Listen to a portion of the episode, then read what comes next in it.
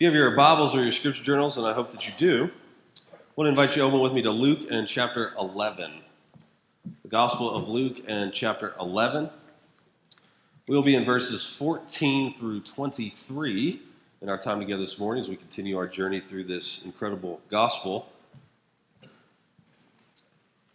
Luke 11, 14 through 23. If you got it, say, I got it. It'll also be behind me on the screen in my translation for you to follow along there. Luke 11, let's read this together.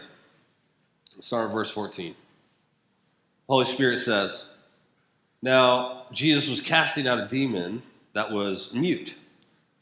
When the demon had gone out, the mute man spoke, and the people marveled. But some of them said, He casts out demons by Beelzebul, the prince of demons. While others, to test him, kept seeking from heaven a sign.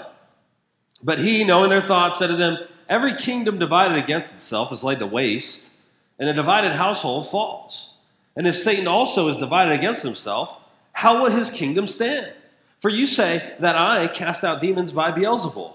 And if I cast out demons by Beelzebul, by whom do your sons cast them out?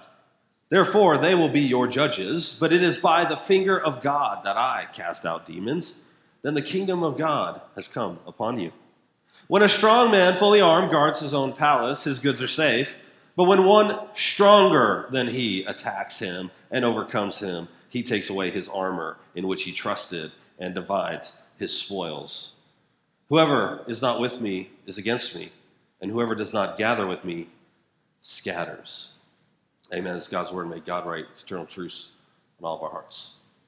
A few months ago, Ligonier ministry released a State of Theology report in partnership with Lifeway Christian Resources.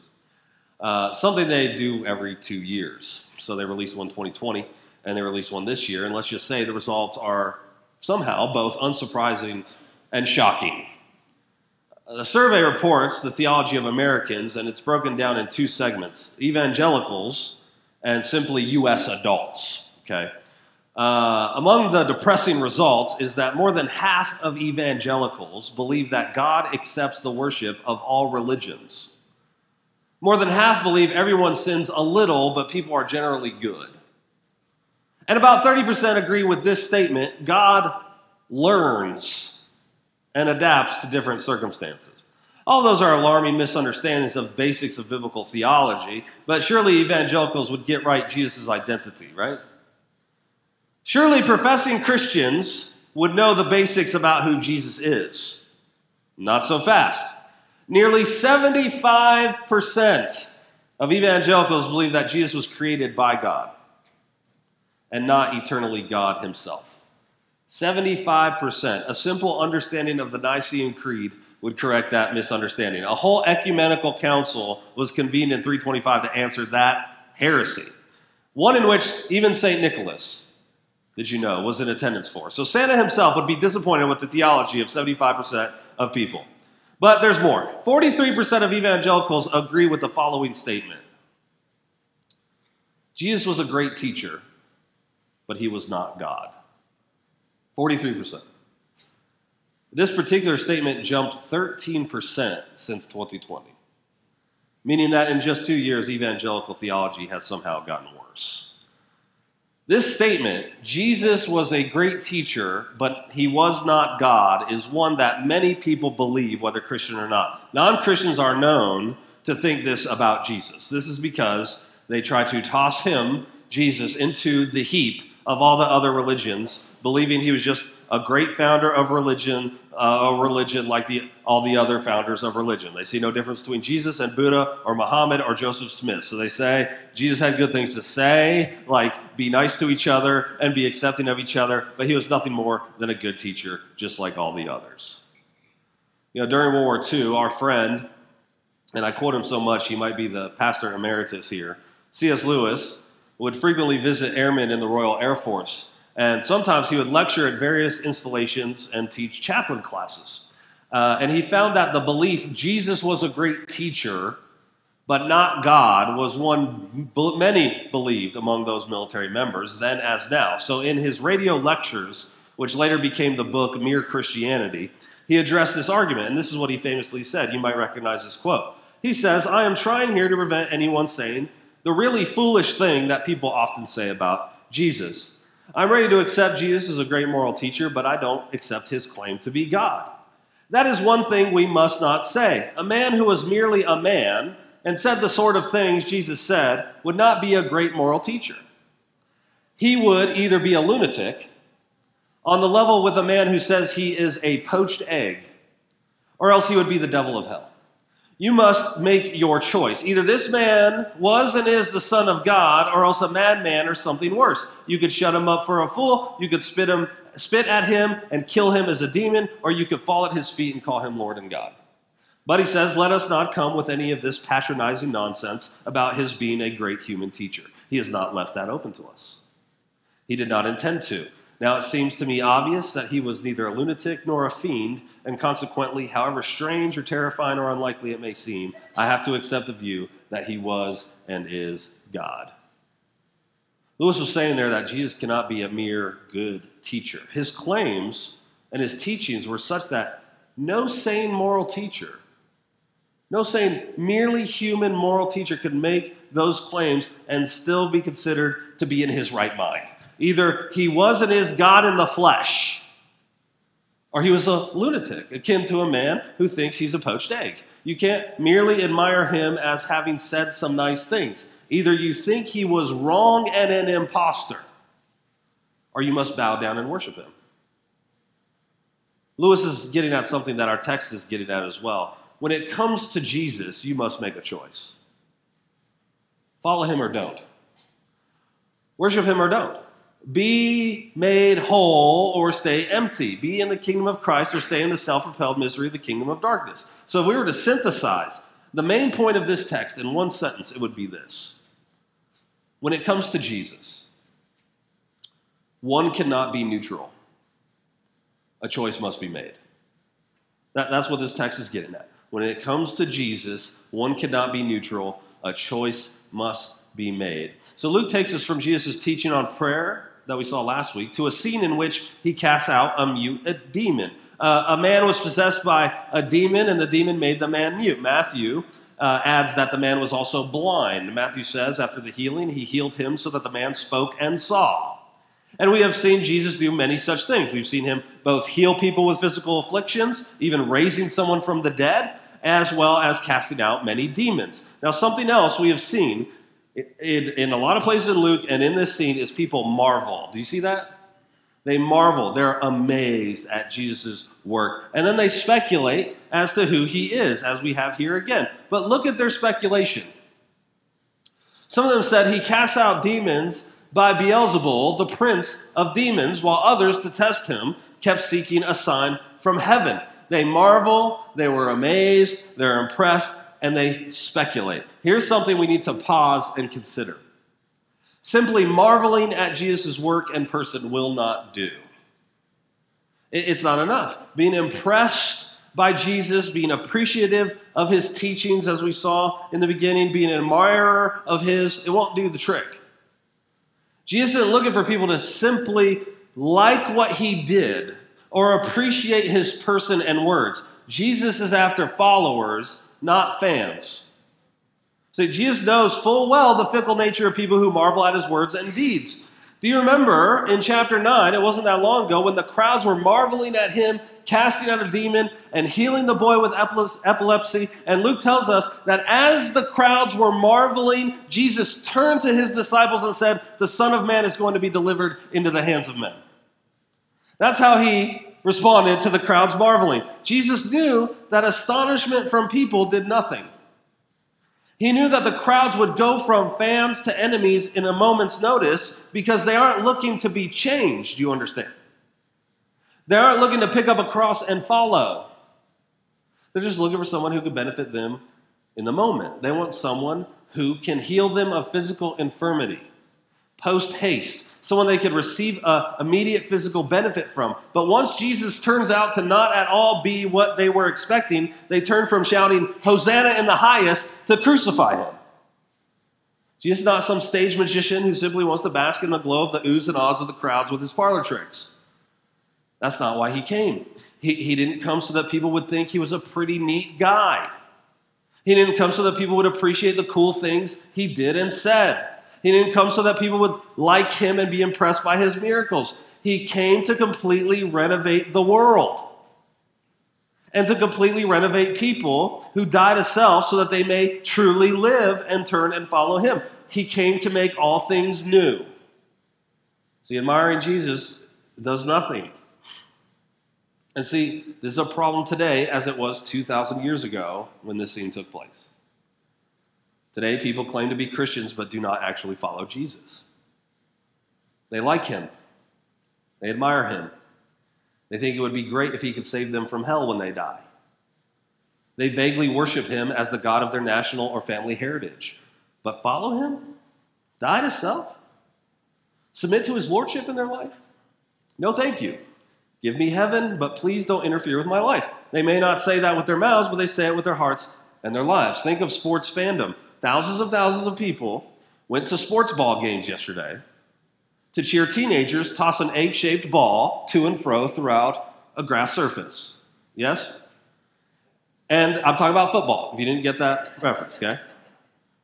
College football in particular.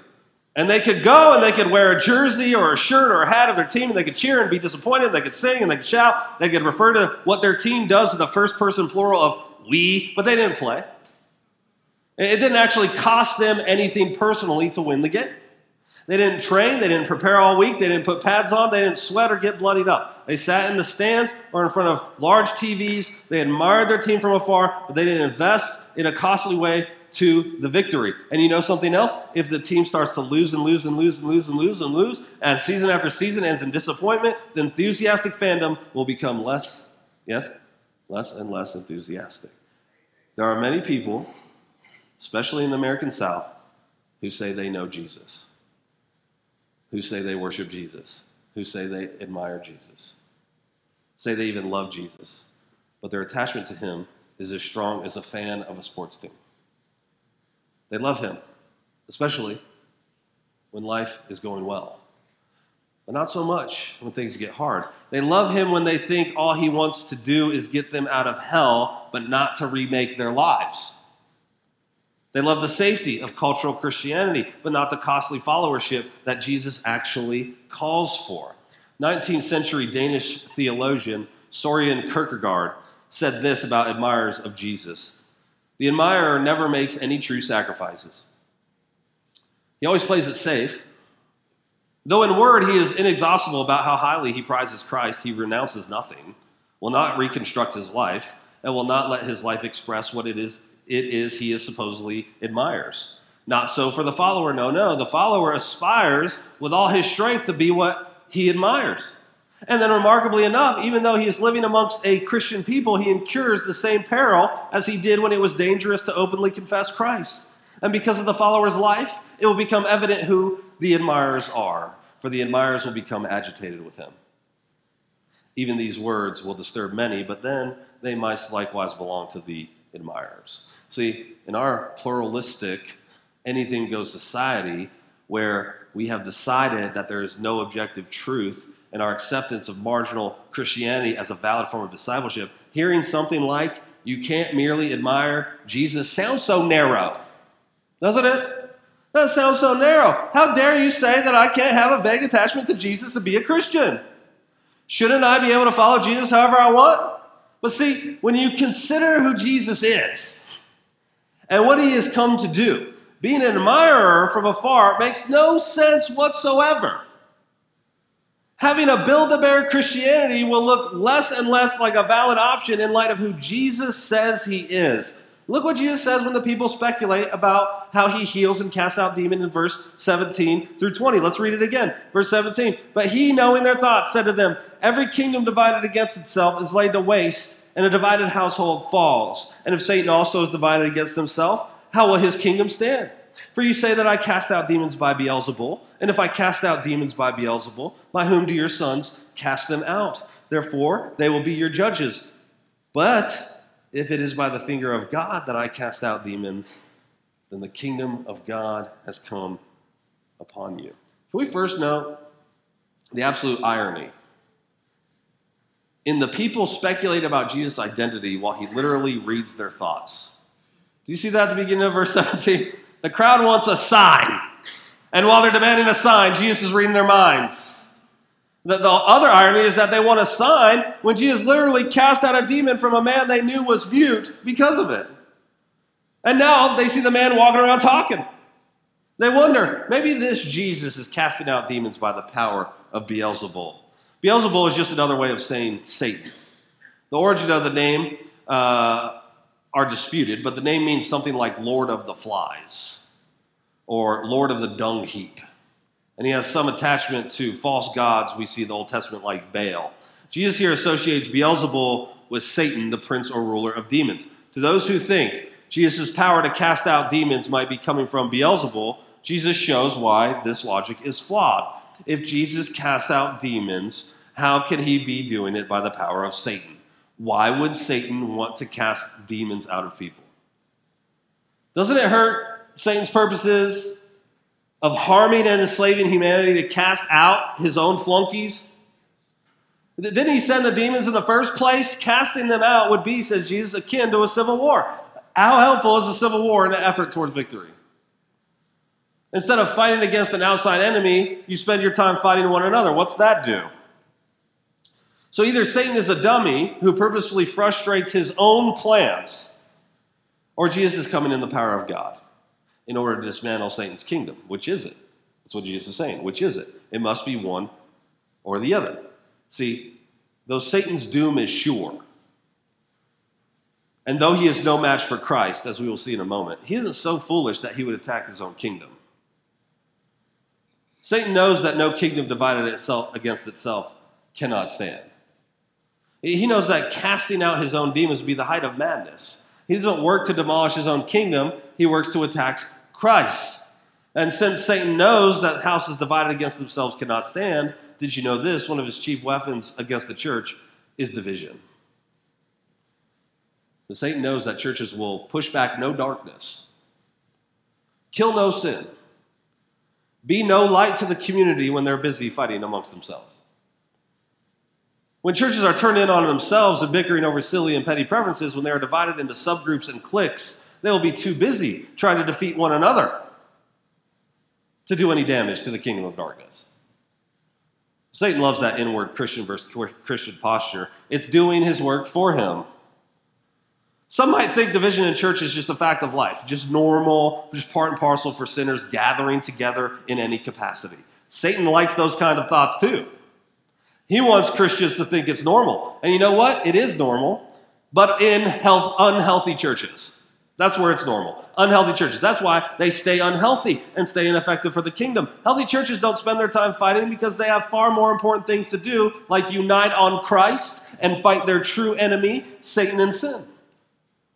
Healthy churches know there's an actual war going on and that the enemy never was and never will be people. Charles Spurgeon said it well. He said, Besides, Satan always hates Christian fellowship. It's his policy to keep Christians apart. Anything which can divide saints from one another, he delights in. He attaches far more importance to godly intercourse than we do. Since union is strength, he does his best to promote separation. He would hinder their fraternal intercourse that they might miss the strength which always flows from Christian communion and Christian sympathy. So, since division is a satanic tactic to try to do damage to the kingdom of Christ, it's, it is thus not a tactic he uses in his own kingdom, says Jesus.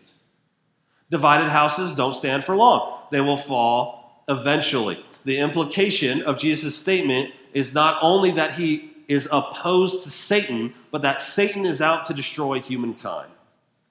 Satan's influence is seen in disease and death, and so when disease and death are reversed, this cannot be the work of Satan because then he would be working against himself. And so we see here Jesus tell us why he came, don't we? We said before throughout our time in Luke that miracles from Jesus are more than just Jesus showing his power and authority over things, whether it be over the wind and sea or disease and the demonic. The miracles of Jesus show us that Jesus has come to reverse the effects of sin and dismantle Satan's kingdom. You see what Jesus says in verse 20? He has established how nonsensical it would be for him to be casting out demons by the power of the devil, so his power must be coming from somewhere else. And there's only one choice from the finger of God. Now, this phrase, finger of God, is significant because Jesus is pointing us back to Exodus when God rescued the people out of Egypt. Do you guys remember when we were going through Exodus when God was sending the plagues?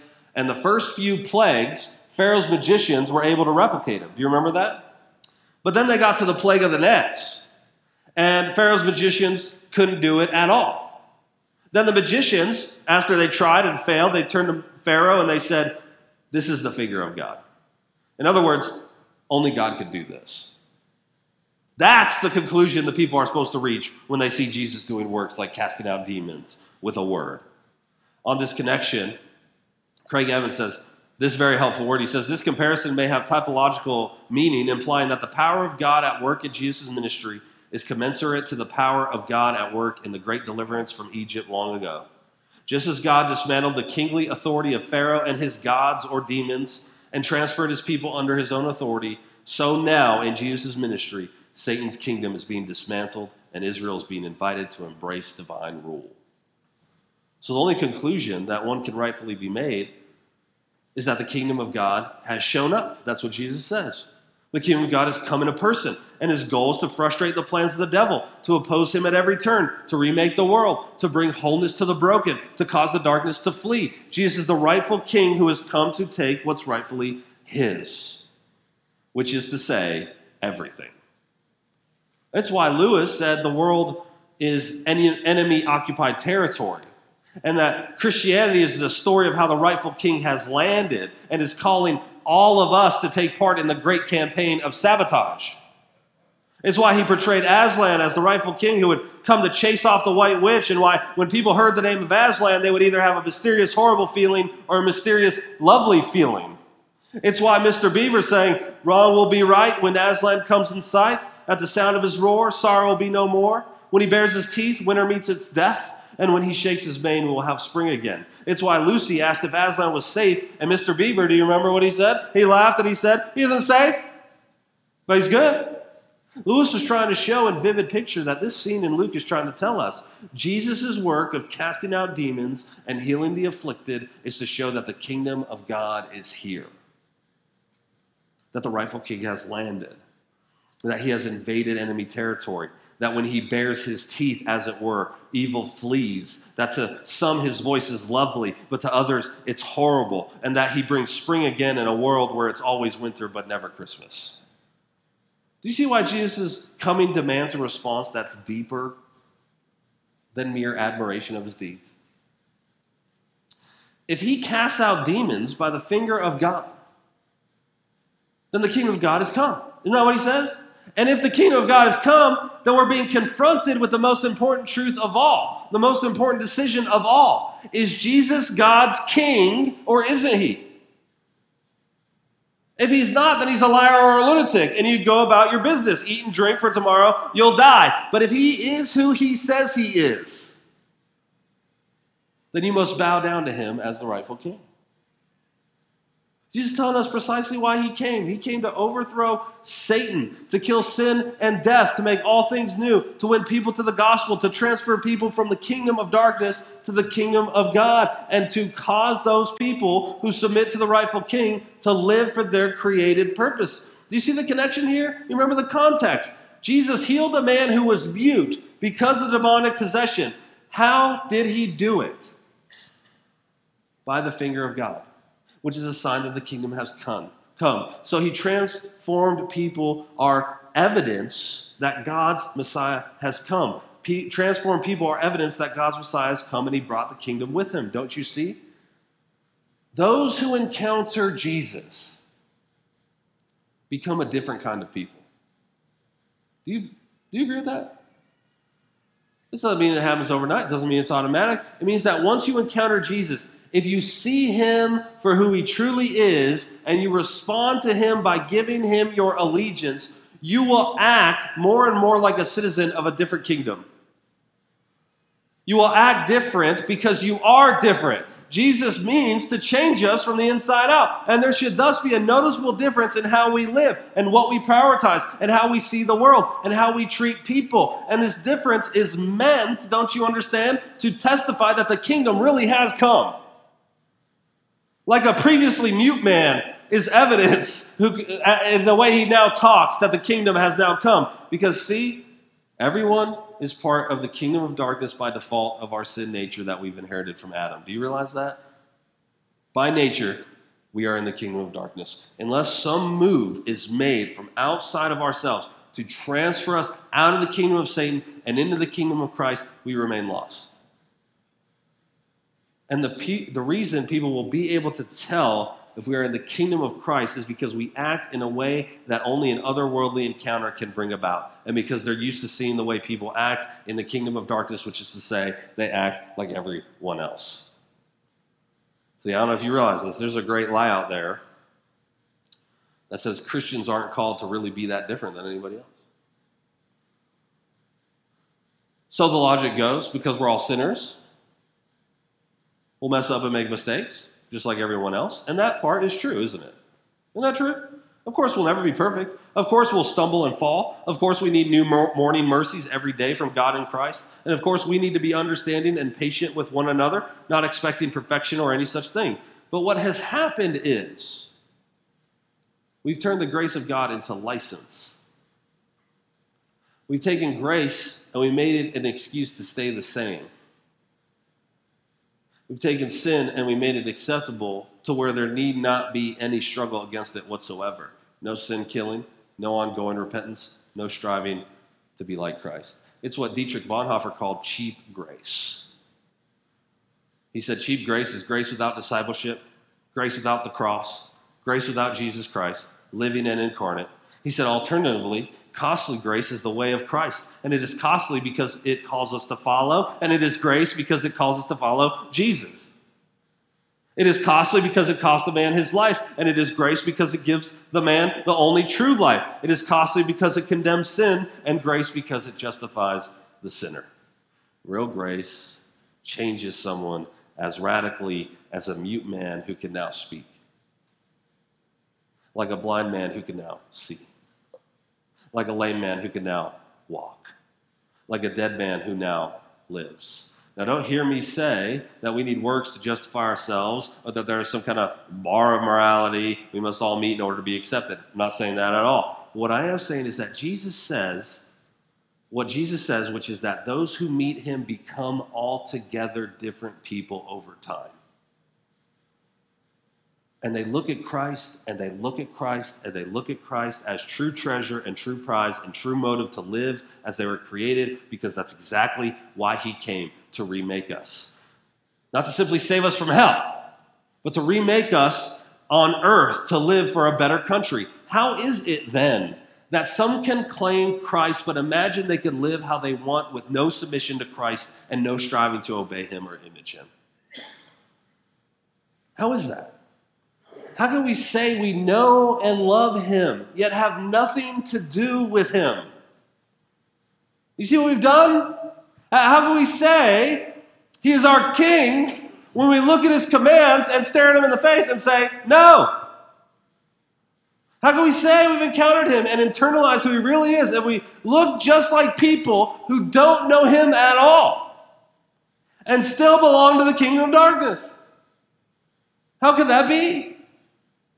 David Platt illustrates like this. He says, Imagine you and I set up a meeting for lunch at a restaurant, and you arrive before I do. You wait and wait and wait, but 30 minutes later, I still haven't arrived. When I finally show up, completely out of breath, I say to you, I'm sorry I'm late. When I was driving over here, my car had a flat tire, and I pulled over the side on the interstate to fix it. While I was fixing it, I accidentally stepped into the road, and a Mack truck going about 70 miles an hour suddenly hit me head on. It hurt, but I picked myself up, finishing putting the spare tire on the car, and I drove over here. He says, if this were the story I shared, you would know I was either deliberately lying or completely deceived. Why? Because if someone gets hit by a Mack truck going 70 miles per hour, that person is going to look very different than he did before.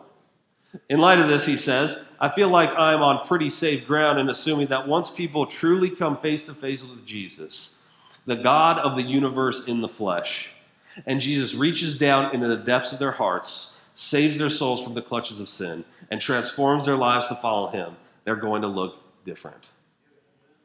Very different. People who claim to be Christians while their lives look no different from the rest of the world are clearly not Christians. Now, I know we hear that and think, come on. Seems unduly harsh. I don't believe that. Right? Who am I to judge anyway? I mean, you got to truly think about it. Just as illogical as it is that Jesus would be on the devil's payroll, and proof of that was that he was casting out demons. It's equally, if not more so, illogical to think one can encounter this Jesus and remain unaffected. Jesus believes that the fact that the kingdom has come, that he has lived the life we failed to live, that he died the death we deserved to die in our place, was raised by the Holy Spirit, effectively paying our debt and defeating sin and death, then we will be transformed people. And this will be further evidence to a world in darkness that the kingdom really has come. See, if Jesus has shown up to invade enemy territory, if he has come to bring the kingdom into time and space, then that means that there are only two kingdoms, and you belong to one or the other. He makes this more clear in this short parable in verses 21 and 22, doesn't he? Says Jesus, When a strong man fully armed guards his own palace, his goods are safe. But when one stronger than he attacks him and overcomes him, he takes away his armor in which he trusted and divides his spoil. What's Jesus saying here?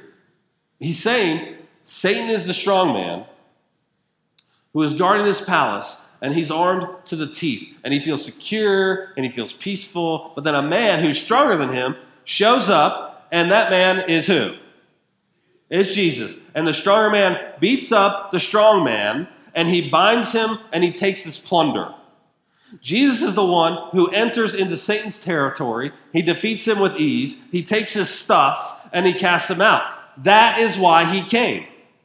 See, the Bible does not, as some suppose, depict the battle between Satan and Christ as a sort of dualism of equal and opposite forces battling for the soul of the universe. There is a battle going on, let's get that straight. But the battle isn't against equal forces, and the struggle is one sided. Jesus isn't struggling. Satan may be strong, but Jesus is infinitely stronger. That's what this story is showing us.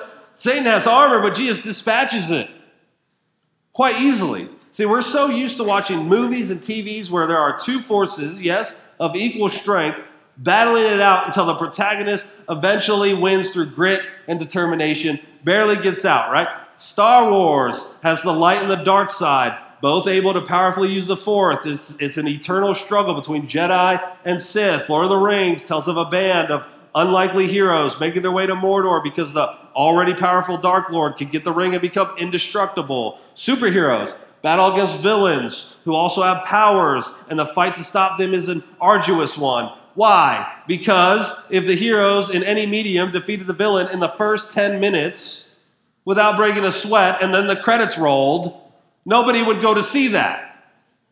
So it's hard for us to conceive of a battle wherein the hero doesn't struggle.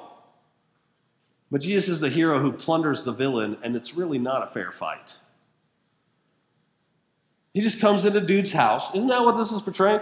He comes into a dude's house and he beats him up and he ties him up and he takes his armor and his stuff. I mean, he has the power from the finger of God because, well, he is God. What fight is fair between creator God and creature?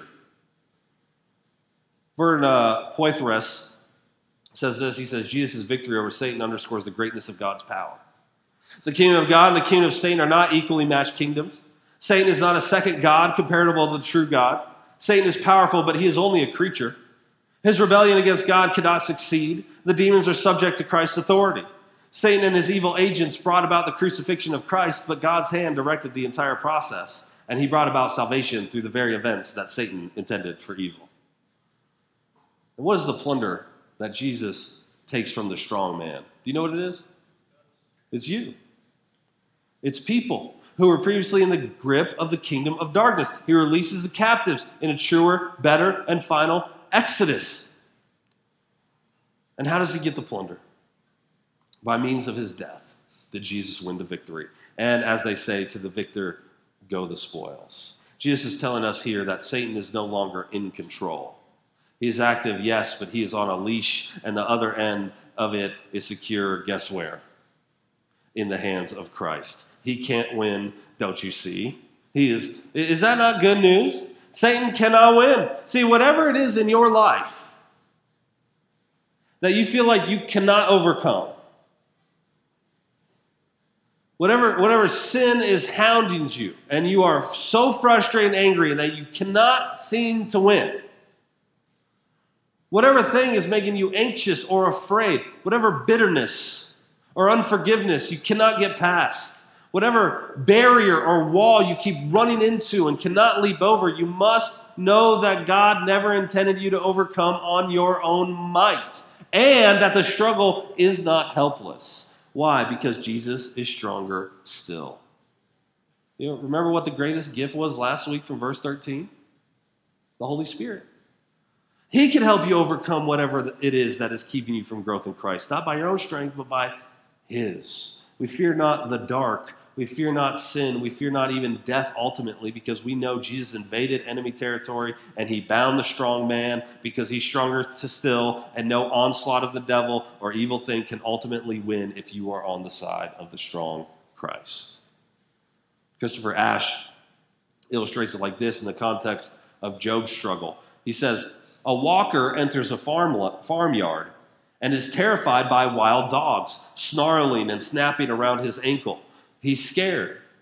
The question he's bound to ask is Are these dogs restrained in any way? Are they on a leash? Is there an owner around who could call them off?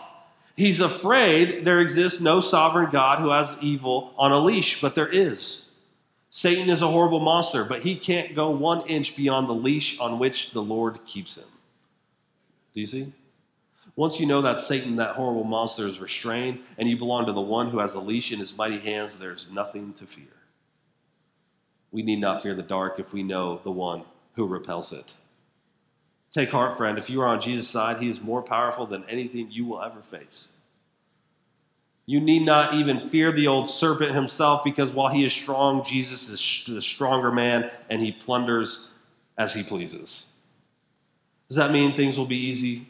Of course not. In fact, these will be harder because those who are bound do not struggle. So it's an easy life of indulgence. Only those who have been set free by the ultimate plunderer struggle, but they win because of where their power comes from. But Jesus isn't finished saying hard things, is he? Verse 23 Whoever is not with me is against me, and whoever does not gather with me scatter scatters. Now, here's a statement from Jesus that makes our postmodern ears recoil. Did Jesus really mean that? You guys remember back in chapter 9? Remember when, when the disciples came up to Jesus and said, Jesus, we saw a fella casting out demons in your name, and since we didn't know him, we told him to stop. Do you remember that? Aren't you proud of us, Jesus? And Jesus said, Do not stop him, for the one who is not against you, do you remember? Is for you. Now, that sounds more like it. Whoever is not against us is for us. Now, there's something we could get behind. So, why is Jesus here saying something that seems so contradictory? Well, the difference is the question of who the faith centers on. It's not the disciples, they aren't the center of the faith. But Jesus is, and that's where the question is here in chapter 11. You may not agree with all disciples of Jesus, that's fine. There might be people doing things in Jesus' name and they aren't part of your circle. That's fine. People might be indifferent to you. This doesn't condemn them to hell. People might be neutral about you. So be it. What people cannot be neutral on is Jesus. There can be no neutrality with him. One cannot be Sweden in relation to Jesus. One cannot say, as we've been saying, I like Jesus, I admire Jesus, but I'll do it from afar. I don't need to follow him.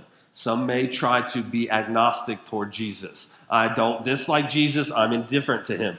That may seem like a non choice, but it is a choice. And it's a choice for the kingdom of darkness. As someone once said, we may think we could sit on the fence, but we must realize that Satan owns the fence. And Jesus is saying to not make a choice is to make a choice. If we are by nature, because of sin in the kingdom of darkness, to not choose is to choose. And it's to make the wrong one. Friend, don't you realize a war is going on? And you must choose a side. Let's not soften the words of our Lord here. There are no conscientious objectors in this battle. Either you are with Christ or you're with the devil. That's what he's saying here. You know, such black and white choices make us uncomfortable in our colorless world full of shades of gray. But Jesus doesn't much care if we don't like that a choice must be made because he cares too much to leave us in the dark. He beckons us to choose the kingdom of God, but he won't force us.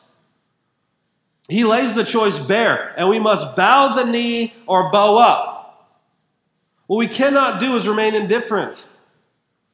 Either Jesus is a liar, a lunatic, or he really is the eternal God shown up in the flesh, bringing the kingdom with him, making people whole along the way.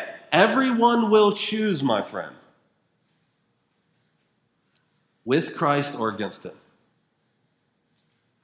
Can I choose a third way? No, you cannot with Christ or against him. And if you are with Christ, then you are conscribed into the battle to push against the darkness, not only in your own heart, but in the hearts of your fellow believers and in the community and the world. Do you see what he says at the end of verse 23?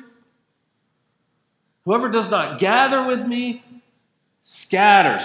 See, there's a picture of the harvest again that Jesus is prone to use. What does this mean? Darrell Bock says the one who does not gather with Jesus who does not participate in his ministry and mission ends up being the cause of division.